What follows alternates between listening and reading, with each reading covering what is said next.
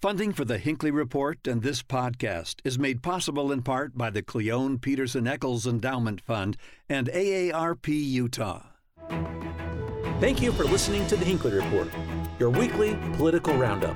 If you like what you hear, please subscribe and leave us a five star review. Good evening, and welcome to the Hinckley Report. I'm Jason Perry, director of the Hinckley Institute of Politics. Covering the week, we have Frank Pignanelli, partner at Foxley and Pignanelli Government Relations Firm, Heidi Hatch, anchor with KUTV 2 News, and Doug Wilks, executive editor of the Deseret News.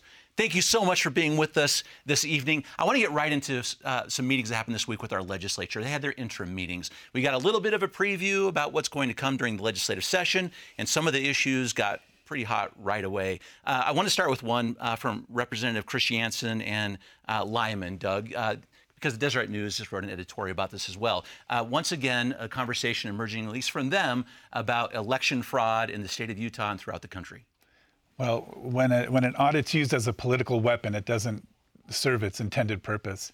There was a sentiment that uh, let's just have the audit and see what happens. That has that does no harm. But what we've seen in Arizona and elsewhere is it does do harm because it undermines an election. It undermines when there's no reason to bring forth an audit. And in Utah, the election was sound. Donald Trump won decisively. Um, there have been zero complaints. Uh, both Governor Cox and uh, Lieutenant Governor Henderson, they came forward with very strong statements. It's, uh, it's a waste of time, it's a waste of money, but more importantly, it actually does harm when you do an audit like this. Well, it's interesting, Heidi, because uh, as the Lieutenant Governor said, we had 462 races in the state of Utah. Not a single protest uh, came from any of those candidates in those races, yet we still have some legislators looking for this audit of those election results. What, what is the impact um, kind of on the state, and why did our elected officials come out so quickly against that request? Well, I think it's important that they come out quickly because we didn't have any contested races. I don't think that there were no questions in the election overall across the country. And where there were questions or concerns, they should look after them, but we didn't have those issues here. So I think that's where the political theater comes in, where they want to, you know, go to their home state after they've been to a meeting someplace else and say, I'm putting my foot down, you've got to look into it. But it doesn't help confidence, as he said. You know, we really need to be going into this next election trying to help people understand how our elections work why they work and why they work so well so that people are willing to turn out and vote again. Because otherwise, we're going to be losing people and sliding backwards to a point where people don't want to vote. Uh-huh. Uh, making sure people do vote and trust the system, Frank. I want to get to that for a second. Doug, you, you referenced that uh, we had a, re- a quick response from our governor and lieutenant governor. So I want to read this to you, Frank, and give us some context for this statement from the governor's office itself and how it relates to this issue. Uh, this is what they said We are frustrated by the misinformation that was presented in the Judiciary Interim Committee today, namely that voting machines can be hacked, that there are more ballots than voters, that algorithms control voter registration, and other spurious claims made without evidence. All of these assertions are absolute falsehoods and run counter to Utah law and the foundation of our constitutional republic. Pretty strong. Very strong. Uh, let me give you a little bit of background.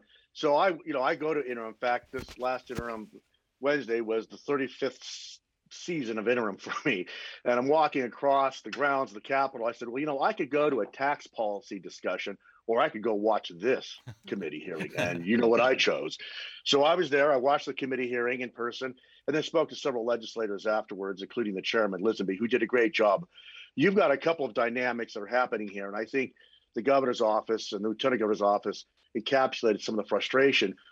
They they have the ability to say that, and they should say that, but the legislators are not as free to say this because they're really uh, hearing from a small group of constituents, but they're very vocal. A couple things, of dynamics that are running through this process. Number one is the county clerks.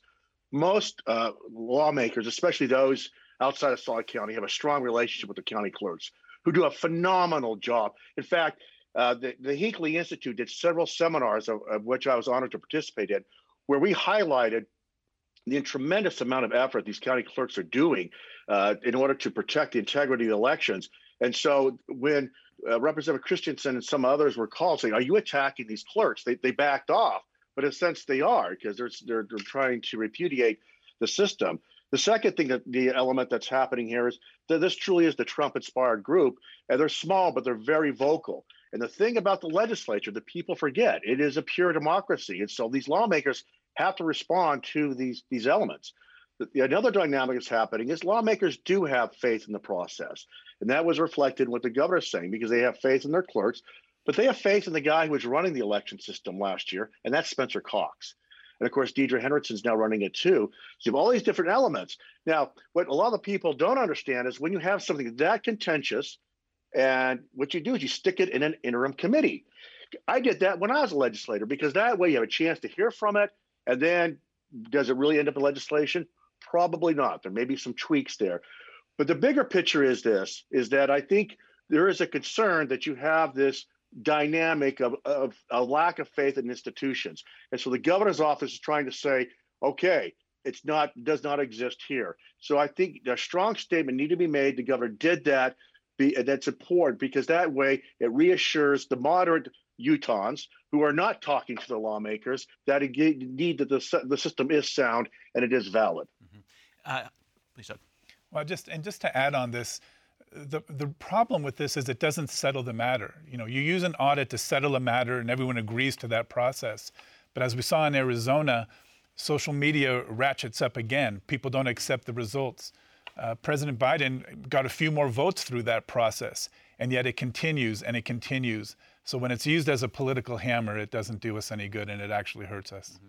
Heidi, at the heart of some of this that came up in the meeting, of course, as, as Frank indicated, Representative Lisonbee did not allow this to go any further and the conversation ended the time. But part of the conversation was a little bit of a shot at mail in ballots. And Utah is one of eight states where every eligible voter is able to to get a ballot and vote by mail. Uh, what are some of the implications of those allegations, and and how do Utahns feel? Because I know you've talked to them about being able to vote by mail. I think generally most people like voting by mail because it makes it easier. You can vote at home in the luxury of your pajamas at your kitchen table, and more people are likely to vote. But I do think there are some things that we've become accustomed to where you have the pomp and circumstance of showing up on the actual election day and you hand your ballot over to someone, and somehow that feels safe and secure. It's what we've done. So there have been some changes we've had to get used to of whether you drop it in a ballot box or in the you know mail drop. Utah, I think, is ahead of the curve with most of the country in that we've been testing out, trying it out, and it's working. There were some bumps in the road. I think Utah County took an election cycle to catch up and figure out what was going on, but it's working well here in Utah.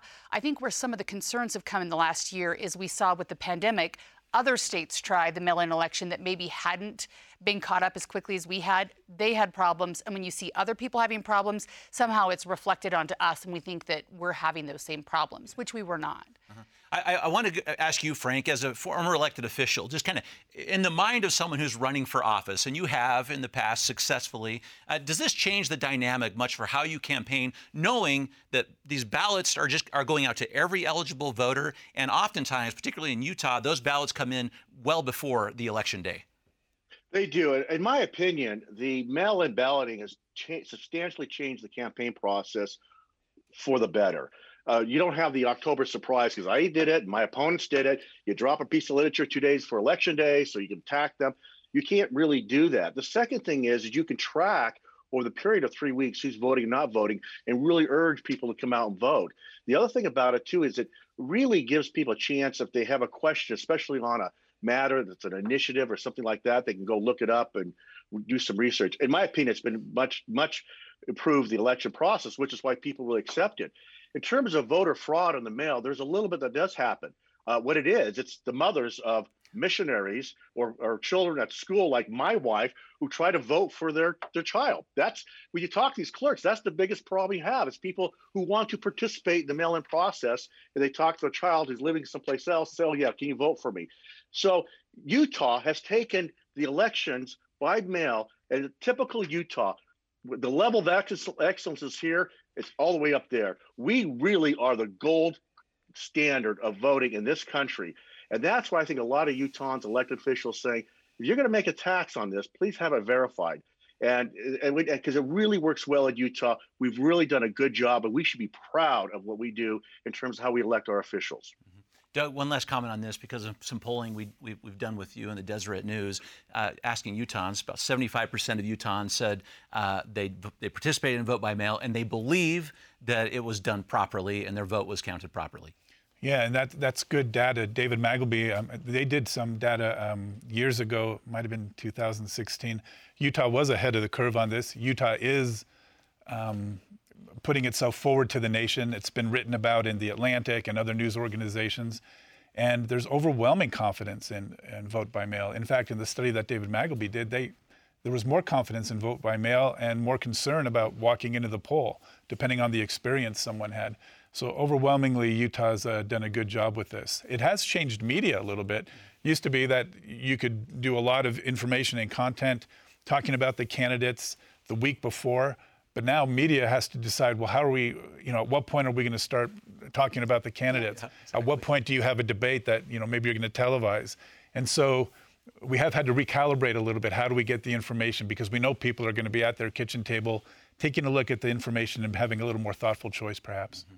I want to get to a couple other items that happened in interim session that uh, I think are going to have some conversations, some tough conversations between now and then. Uh, one, Heidi, this is about sort of K through 12 transparency. Interesting. Uh, this is Senator Lincoln Fillmore uh, is proposing legislation. Uh, this is getting into the classroom, saying materials for K through 12 dealing with social sciences need to be posted online for parents to review beforehand, before they are taught in the class. I just don't think that's going to work. I know that we have a curriculum that's laid out, and I think if parents want to check into what that curriculum, they can. But our teachers come into the classroom with their own reality and the life they've lived and the news that's happening of the day. And we have to give our teachers the ability to talk to our kids about the current events and connect them into history. And so I think that's where parenting has to come in. You know, sit down at the kitchen table with your kids, talk about what they're learning at school, talk about the ideas and our kids are going to be exposed to different ideas, and I don't know that you can always know every word that's going to happen in a class. Some teachers are going to mess up. They're going to give their opinion in a way they probably shouldn't instead of asking kids what they think or sharing in the right way.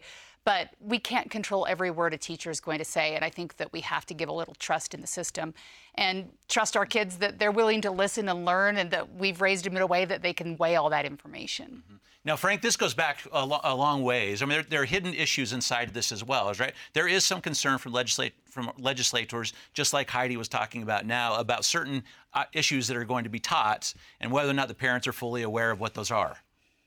This is a long time, decades long issue because I remember when I was in the legislature, and something said it's about we want to teach children about the social aspects of something and there was a big push saying they're teaching socialism. And and so this goes back. Now i'm torn on this issue because i my three children went through public schools and each one of them came home one day and said the teacher said that lobbyists are part of the problem. So I, I would love to have advance notice of that being part of the curriculum uh, that was pretty spontaneous i'm sure but on the other hand what you're seeing is you've got these legislators that are getting pressure again, uh, the probably on, on maybe the same group of people in many ways, to talk about deal with critical race theory and some of the teachings that they don't like. And again, they're hearing from this group and they're trying to figure out how do we deal with this because the sponsor of this transparency admitted when they were discussing this in special session about critical race, he how do, he wasn't sure how to even define critical race. They're trying to figure out a way to deal with some of the more outspoken parents at the same time uh, that doesn't interfere. It's, it's, it's, a transparency. So they're hearing about this. They're trying to figure out an alternative. Again, through the interim committee process, what do they do? And I and I offer this as a challenge. If those who are concerned about this transparency, they need to talk to the legislator because these lawmakers are hearing from individuals that are concerned about. They're trying to figure out an easy path through it. A lot of concerns have been raised, but that's what's happening here. They're responding to the dynamic of outspoken individuals. Hmm. Well, watch this one closely. Another item came up, Doug. Uh, this is Senator Kirk Cullimore. Uh, what he's calling Prosperity 2030, sweeping reforms when it comes to the environment and air quality. Um, it's fascinating to look at those reforms. One thing we learned through the pandemic, through COVID 19, when all the cars were off the road, the air got better. And I think just get better in Utah, got better around the world. So, is there a way to get higher functioning, cleaner cars onto the road? in uh, you know a decade ago we did the cash for clunkers program uh, nationally put a billion dollars in and within a month that money was spent they put 2 million more in and 700,000 cars were pulled off the road so there are things that can be done to incentivize people to either um, get, buy a cleaner car, get rid of their old car, and then there's already standards in place so that the fuel is is going to get cleaner. Yeah. So Heidi, this is so interesting. I'm just going to get a couple of these points. So uh, it's sort of the cash for clunkers idea here. It was, was an effort to uh, get cleaner vehicles on the road, tiered pricing for vehicle registration, new standards on emission, and even some cap and trade. So talk about a couple of those big issues, but also the fact that it, this is a Republican yeah. uh, in our legislature in leadership that's proposing this, which is something you've not seen for a while. And he says it's the number one thing he's hearing from constituents. And I think we all care about the air. And I think it's important when we look at the health. I think he's got a big wish list here and a big tackle. And one concern I have looking at it is when you're looking at asking people to replace their cars. I think that's hard enough. Mm-hmm in any given year when you're talking about replacing a car. Because I think if most people could and they had the money, they'd buy a new car. But right now, car prices are going up, whether they're used or they're new. They're talking about the possibility that it could be two, five, even 10 years down the road that we catch up to the supply chain of getting the cars we want. So I think they're good goals to work towards. The question is, how realistic are they? And do we have the money to make it happen? Do families have the money to make it happen? And then can we back it up on the other end where we actually have these clean cars and the technology available for people to buy if they want them? Mm-hmm. Uh, yeah. Frank, Frank, it's interesting. Heidi makes some really great points here. And what, what's also interesting in these conversations from uh, a Republican legislator with lots of support right here. It's, there's like an economic development argue, argument in here, what Heidi was just referencing as well. Where they're saying this is good for the whole state. In fact, it may be critical for the state. Which, what's fascinating is the politics. You know, 12 years ago, the Clean Air Caucus up at the legislature was Patrice Arent and a couple of Democrats. And in the last several years, it has dramatically changed. Because I deal a lot, because I represent, you know, automobile manufacturers. I develop, I represent some manufacturing companies, and the issues that the questions we're getting are not from Democrats; it's from Republicans. Again, they're responding from Republican families asking questions: Why can't the air be any cleaner? The whole political dynamic has completely shifted. I attended a legislative breakfast with the high tech community and lawmakers, and the number one issue was clean air and they said we have people that we want to bring in and they see the air. And so that's part of the economic development. The other part of the economic development piece is we want great manufacturing here but because of the air we can only do so much inside the wasatch front because otherwise we, we exceed federal standards. So it really is becoming a critical component not just of health but also of economic development. And that's why you see a lot of republicans responding to it. So it, i would say that this has now become a major issue for the republican caucus both in the House and Senate, just based upon in response to the constituents. And that's, and that's a good thing because it, it does help statewide the economy and the health. Mm-hmm. Um, I want to get to some elections that are coming uh, forward. Uh, and I want to start with the very local one. I want to talk about Sandy City for just a moment. Not just about what's happening in Sandy City, but uh, it'll get to this issue of ranked choice voting, which is just so interesting. So, Heidi, uh, eight candidates running for Sandy City Mayor, like four members of the council, their own executive director that runs, that works for them. Talk about what's happening there a little bit, and uh, you know, and why, why you know, there's so many people jumping into this race at this time. Well, Halloween's probably going to be relaxing because they'll only have to answer their door so many times to the kids that are coming. But I'm assuming that they have so many people knocking on their doors right now that want to get their message out because ranked choice voting gives all of these people an option where they can run and they have a chance my concern when you look at it, eight people is a lot to get to know, to understand, to understand their policies, their politics. And so it'll be interesting to see how this shakes out because I see ranked choice voting working so well in races like the governor's race. If we were to go back and we were looking at that crowded primary, there were so many candidates, there was good candidates. We understood where they stood on the issues, and I think everyone could probably rank out where each each of them stood in their mind. The question is, can they do that in Sandy and go through? Because a lot of them are already serving on the council or work with the yeah. council. So I'm interested to see how it shakes out and if people pick their favorite and just vote for their favorite, or if they really do go through and rank them and yes. vote for them in that direction. Uh, no matter what happens, there's going to be some awkward conversations there ah, at their yes. city council uh, going going forward. So, so Doug, can we talk about how this really plays out for the state? Of course, our legislature paved the way for cities to be able to do this. This may be a, a prominent one, but I'm, I'm, i want to get to this theme that, that Heidi just brought up too, and using the governor's race as a good example. When you have a lot of candidates uh, like we had for the governor's race, it is possible for someone to win that primary with 30 something percent of the vote. Uh, this at least gets people this ranked choice voting option and says, well, if I go one through eight and I rank all of them, I have a chance of at least my one or two being the one that wins. Well, the political parties still want control and power, right? So political parties get nervous about this kind of ranked choice voting. If you had ranked choice voting in the governor's race, that would have changed the dynamic of that race pretty dramatically. Um, on a local level, where you have a, a, city council and you have group in it, it, it does seem to make sense, right? Because, well, here are the people that have the most message. Now we'll rank them. Um, it's typically on a local level, nonpartisan. Um, so you take your top couple of, you know, the people and then let them run off. On a statewide race, so, and you have a pretty dominant Republican Party. It's going to be two Republicans maybe in that final vote, three Republicans. How are you going to do it? Where does an independent line up? So it's it's really about the political powers of the parties and the political power of the people and it'll be interesting to see how ranked choice voting works out, who wins that that battle. Uh, Frank, I want to draw on your experience as a as a elected official as well, and of course, this idea is you know like we'll use the Sandy City race as the example. You have these eight candidates, and so you rank all of them, and the the, the last place uh, person is knocked off those votes. Their number two goes until you have someone that wins the majority. Um, how are elected officials, maybe not just a, a super local race like one we're talking about here, but maybe going forward for the state of Utah? Is there an interest in this from like legislators, for example?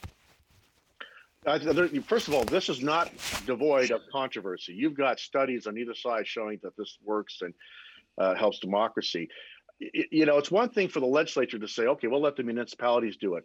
But I, I'll be surprised if legislators uh, want to do this on a statewide basis for legislature or state offices. The reason why is if you if you win the first round and you get the most votes, but then all of a sudden, as subsequent rounds happen and you lose, there's going to be a lot of squawking, especially if you're in a position where you can modify policy in the legislature and state government. And that's that's where, uh, for example, then you know we, we saw this we saw this almost happen in the New York mayor's race this summer, where the, the, the individual that came out the first round had won by a substantial majority, but he almost lost it as they were subsequent. So there was people were gearing up to attack the system.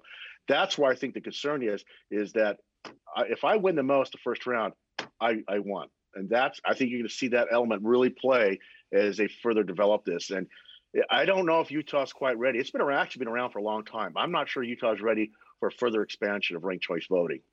Frank, do you think it will hurt democracy, ranked choice one? Do you have an opinion on that? I what I worry about. I, I don't think it hurts democracy. I, I like I like anyone. what I do worry about is that you start seeing this coalition and some people say it's good. You know, these people teaming up, and and a lot of people say, "Wait a minute, I chose that person. I don't. I didn't choose a team." I, I it encourages. I what I do worry about it's confusing for especially we got eight people on. It's one thing if it's three people, but eight people on. I, I worry about how the decisions are made upon that. So it doesn't mean there's a hurts democracy, but I wonder if it hurts the process of deliberate uh, thought being made in choosing a candidate. Hmm, interesting. Interesting. Uh, Heidi, I want to get to a thing that, that Doug brought up just a moment ago because you, you made the idea of where does an independent line up? Yeah. And uh, I want to get to that as it re- refers to our, our Senate race, uh, Senator Mike Lee's seat. We had a, a, new person enter this race over the last two weeks, Evan McMullin. Talk about uh, that that entry right there yeah. and any potential implications. Or, Old but new again. The interesting thing is, is in the media, we all know who Evan McMullin is. We covered him extensively, and uh, he was the guy, if you don't remember, uh, that was running as the "I'm not President Trump," and he garnered about 21 percent, I think, of the vote here in Utah during the election. But I don't think people have been thinking about him since then. And so he's come into the race thinking, I'm going to be an independent, I'm going to mix things up. But the interesting thing is, is that Mike Lee is obviously running on the far right of his party. There's been multiple other people who have thrown their hat into the ring as a more moderate option. And so he's not this wild card. There's other moderate options in there. And so the more people that get into this race, the more likely it is, I think, that Senator Mike Lee keeps his seat. So it's an interesting dynamic. There's a lot of names in there. And is his name going to stand out? I don't know if people remember yeah. who he is or if he kind of had this lightning bolt moment where people just wanted another option in the presidential election. Yeah. Uh, historically, Doug, uh, in the state of Utah, independent candidates don't fare very well. They're five percent ish uh, the vote. This was the one of those rare occurrences where Heidi says about 21.3 percent of the vote went to Evan McMullin. Um, do, do, people know who he is? I mean, is this? Uh, I mean, what kind of efforts he going to have to have if he really wants to take on? Senator Mike Lee, for example? Well, we have polling that we'll release in conjunction with Hinckley, um, you know, this week, talking about where these candidates stand. But the independent part of this really is secondary. It's, you know, who emerges as the candidate from the Republican Party. Donald Trump won the state. Uh, Senator Mike Lee still polls very well in the state. Um, you know, we asked him what he thought about these challengers, and he says, "I'm just working. I'm going to work." He has influence in Congress. He has name recognition. He's the senior senator. It's it's difficult to unseat an incumbent. Um, and you know, Joe Biden's had a lot of struggle. You know, is this is the House going to flip? Um, you know, Frank follows this maybe closer than I do, but it's it's an amazing it's an amazing time. Biden's trying to win, get five trillion dollars worth of expenses, new taxes. I mean, it's a phenomenal time right now. And Mike Lee's comment, "I'm just going to work," the more people who get in the race, you know, Mike Lee's still in a pretty strong, strong position. Mm-hmm. Uh, Frank, in our, in our last 30 seconds here, talk about the implications of that because it is an interesting point. Because uh, who he caucuses with, let's just say hypothetical, who who would Evan McMullin caucus with? The Republicans, the Democrats? How does that impact that makeup of the House and Senate? Now you've got 20 seconds. Sorry. Okay, well, Evan McMullin probably, I would say, would, would caucus with the Republicans, but I don't see him how he puts it together to win. And, and Heidi made a good point. If you've got several different moderate Republicans and the independent, and then, of course, the Republican primary, it, it, Mike Lee's going to win that. Mike Lee is not taking anything for granted. To his credit, he's out there fundraising. He's working hard. He'll get on the ballot through both the convention and probably a signature process. And then who are the other Republicans to get on that primary ballot? Because if it's more than one, it, it, he, it, it's going to be help him a lot. And then they've made it harder for Democrats and independents to shift a party. You have to do it, I think, by March 30th. So they made it harder, as I, what happened last governor's race, for that to happen and change the balance.